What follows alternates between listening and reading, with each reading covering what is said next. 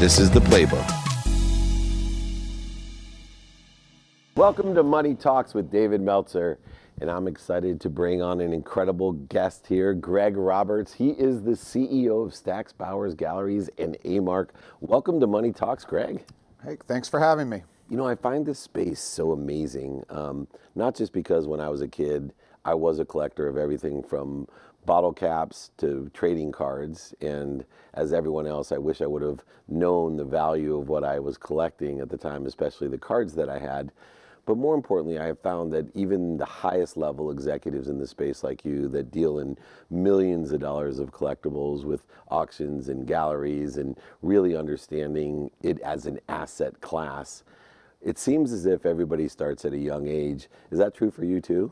Absolutely. I'm like everybody else. I started when I was 12 or 13. I had an uncle, and he was in the coin business, and, and he uh, gave me a, an album just like this one over here, this Walking Liberty half book. And I, I started filling it in and going to the coin shop, and, uh, and that's, that's how I got into it. I, I, had a little divergence from the collecting side just because in, um, when I was in the, the mid 70s, uh, when I was 14, 15 years old, the, the price of silver had gone up and uh, you were able to find silver coins at the banks and I was able to, to find common silver coins and, and translate that into cash, which then I used to buy the more collectible coins. So it was, I got a little bit of both the economic side and the collector side.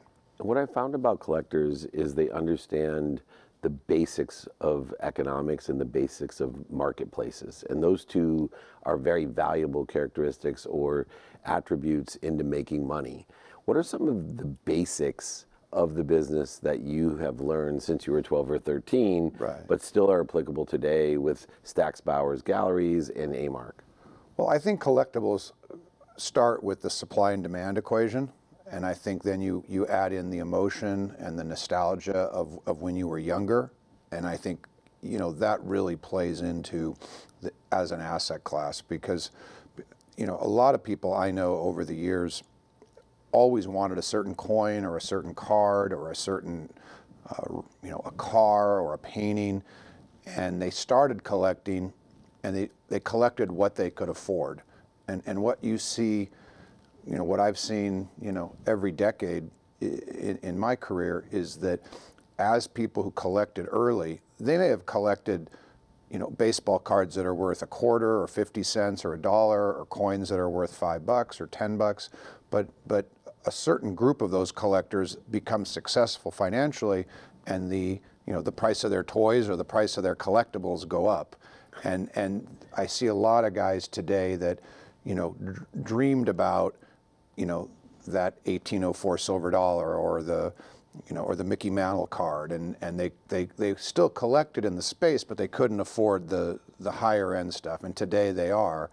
And I think that when you add emotion into collecting, uh, a lot of times, as long as it fits your, your, your wallet, you know, you want that. You want to have it, you want to own it, and, and do you really care if you pay a million or a million fifty thousand? You're going to get it. And then the competition of going against a peer or somebody your same age that's in the same position that wants the same item, uh, it just kind of heightens the competition. So, you know, that's what I've found. You know, one of the most interesting things, because I've been around the game a long time as well and have watched and participated in that emotional aspect, especially in the sports collectible spot um, being in the career that I'm in. But one of the things that has changed a lot is everybody's always known a rare coin or a rare car or a rare card uh, mm-hmm. is going to have great value. Uh, when we know that there's a limited amount of something, it's obvious that it'll be worth more.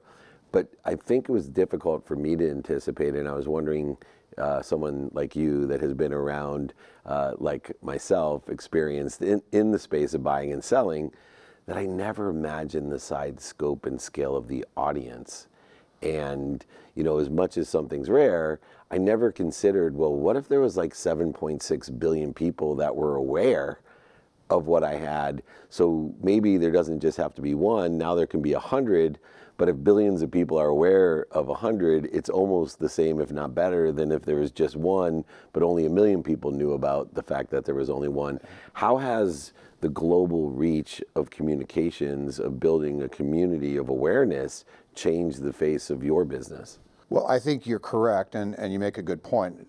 Generally, supply creates demand.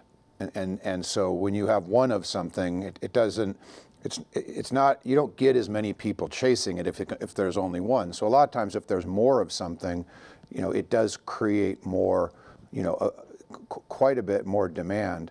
Um, and, and that, I think, you know, that kind of leads into, you know, how does something become, you know, not only accessible, but also, you know, rare enough that they only trade, you know, every 10 years or every five years, and, and, and people can, can, can get into that. I think from Stack's perspective, I think the internet and just our, our, our website and our ability to reach people all around the world has really just changed how business is done. And, you know, when I was growing up in the coin side and coming up in the business, you know, there was six or seven major coin shows a year, and you had to go to the shows, and and everything moved at a snail's pace. But those shows are, are where transactions actually happen. Today at Stacks, we're, we're transacting 24/7. Uh, you know, if it's not an auction, it can be a direct sale. Uh, you know, it can be us um, putting a buyer and a seller together in a prearranged transaction. But I think that that you know we uh, we now offer auctions, eh, you know, 24/7. So you just get a lot more people, a lot more eyeballs, and I think you know educating and a lot of what we do to to to to, to write catalogs and to, to to put content out there. Um, it, it's just it's developing, and particularly in the last few years since the COVID, it's been it's been crazy. I mean, during that time, a lot of people were able to just be online and able to, you know, con- continue to buy things and collect. And it's not just coins or bullion or paper money or cards. It's it's you know it's across a across a lot of different you know items and products. And and I think we've just you know we've been very fortunate, and then we've been able to execute on that. And for someone like you that has been in the business for so long, understanding the media side of amplifying the awareness to how much fun it is and how much money you can actually make. Yep. Um, how much do you put into educating the marketplace uh, in that respect? Because I think, as I have found in collectibles, when we get people educated or aware of something that's been around, that's you know time tested, like collecting gold coins or collecting gold in general, there seems to be a fresh new energy, and we see that in you know crowdfunding, we see it in stock market, but I, I especially see it in collectibles of educating a whole new generation uh, of this excitement and investment opportunity. Again, back to the internet, I think it set up, sets up perfectly for our product in that, you know, the, the characteristics of how you market to people and how Google recognizes you and how, how the digital marketing works today is, is you have to have a lot of content.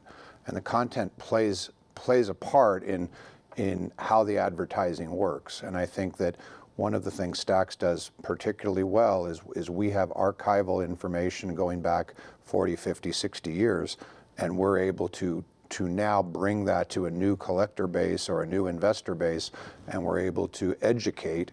And we have, you know, catalogs going back to the 40s or the 50s. We have articles written by people that have worked for Stacks over the years, and I think, you know, that's a, bi- a key part of our marketing efforts uh, that we, we use that archival material to to educate and to introduce certain coins and the history of certain coins to, to a new group of buyers. And you can really learn a lot, um, you know, on our website or, or, or we have, you know, books that we've published that are sitting behind us here um, that, that you can buy. And so I, I, I do think that the internet and, and today's ac- accessibility to content is, is, is really driving the, the, the extreme interest, and I don't think it's a lot different than what you described, is just this, this ability for people also to, to communicate in, on blogs or, or, or back and forth on, on chat message boards.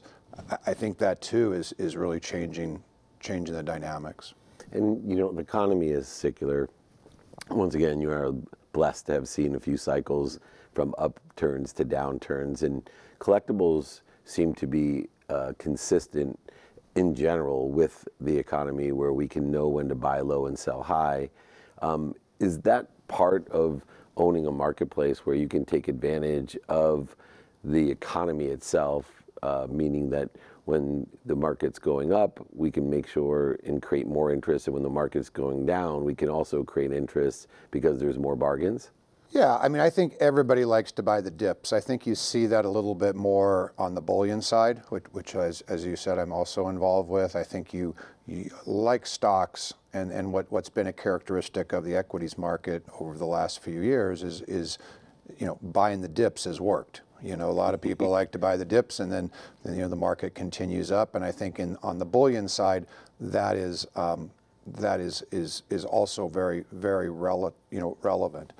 Um, I, I think on the on the collectible side, I think it's a little bit less economic driven, um, and I do believe that art or cards or coins they, they do have a little bit different characteristics into what affects pricing and what you know what what's a downtrend and what's an uptrend. Um, again, like I said, coins with the precious metal side of things, you're going to get a little bit more of the macroeconomic impact on that because is it an inflation hedge? Is, is, it, is it a store of value? Is it, is it going to act somewhat as, as a, as a, uh, a non-dollar based currency or a non-fiat currency? So I think, you know, each one of the, the different classes has a, a little bit different characteristics. But I do think that it, historically, what I've seen and what I've lived through, you know, inflation is generally good for our products. Um, they, they generally are, are you know, taking advantage of a lot of money out there with a lot of price increase in other things, and and I and I do believe you see that. Um, historically, you know, coins and, and collectibles have suffered a little bit in, in, in recessionary times, um, and, but I think that you know we've had a pretty good run on the collectible side. I think this has a lot to do with what we were talking about before. So many more buyers today. There's so much more competition for a very limited supply of product. And you know, you know, 25 years ago there were, um, you know, just a few of certain types of coins. And, and there's just more people chasing them today, and they're not making more of them. So I, I, do think that, that, that we, we are seeing something that transcends a little bit the macroeconomics and, and is, is really demand driven right now. So I, you know, I think, you know, it's, it's hard to say exactly what financial situation is going to create what, but I, I will say that, that right now, it, you know, we just have many, many more people chasing the same amount of product. And, you know, to exacerbate that as well, there's more high net wealth individuals on earth today meaning you know more millionaires more billionaires and soon to be more trillionaires. And when we have rarity uh, as you mentioned price doesn't matter sometimes. It's a matter of ego. Um, but i think as a marketing tool uh, regardless of what it is when you see something sell for 10 million or 50 million dollars even the investor that never will be able to buy a baseball for 5 million dollars all of a sudden it raises uh, almost a lottery ticket mentality of buying baseballs, which increases the market as well.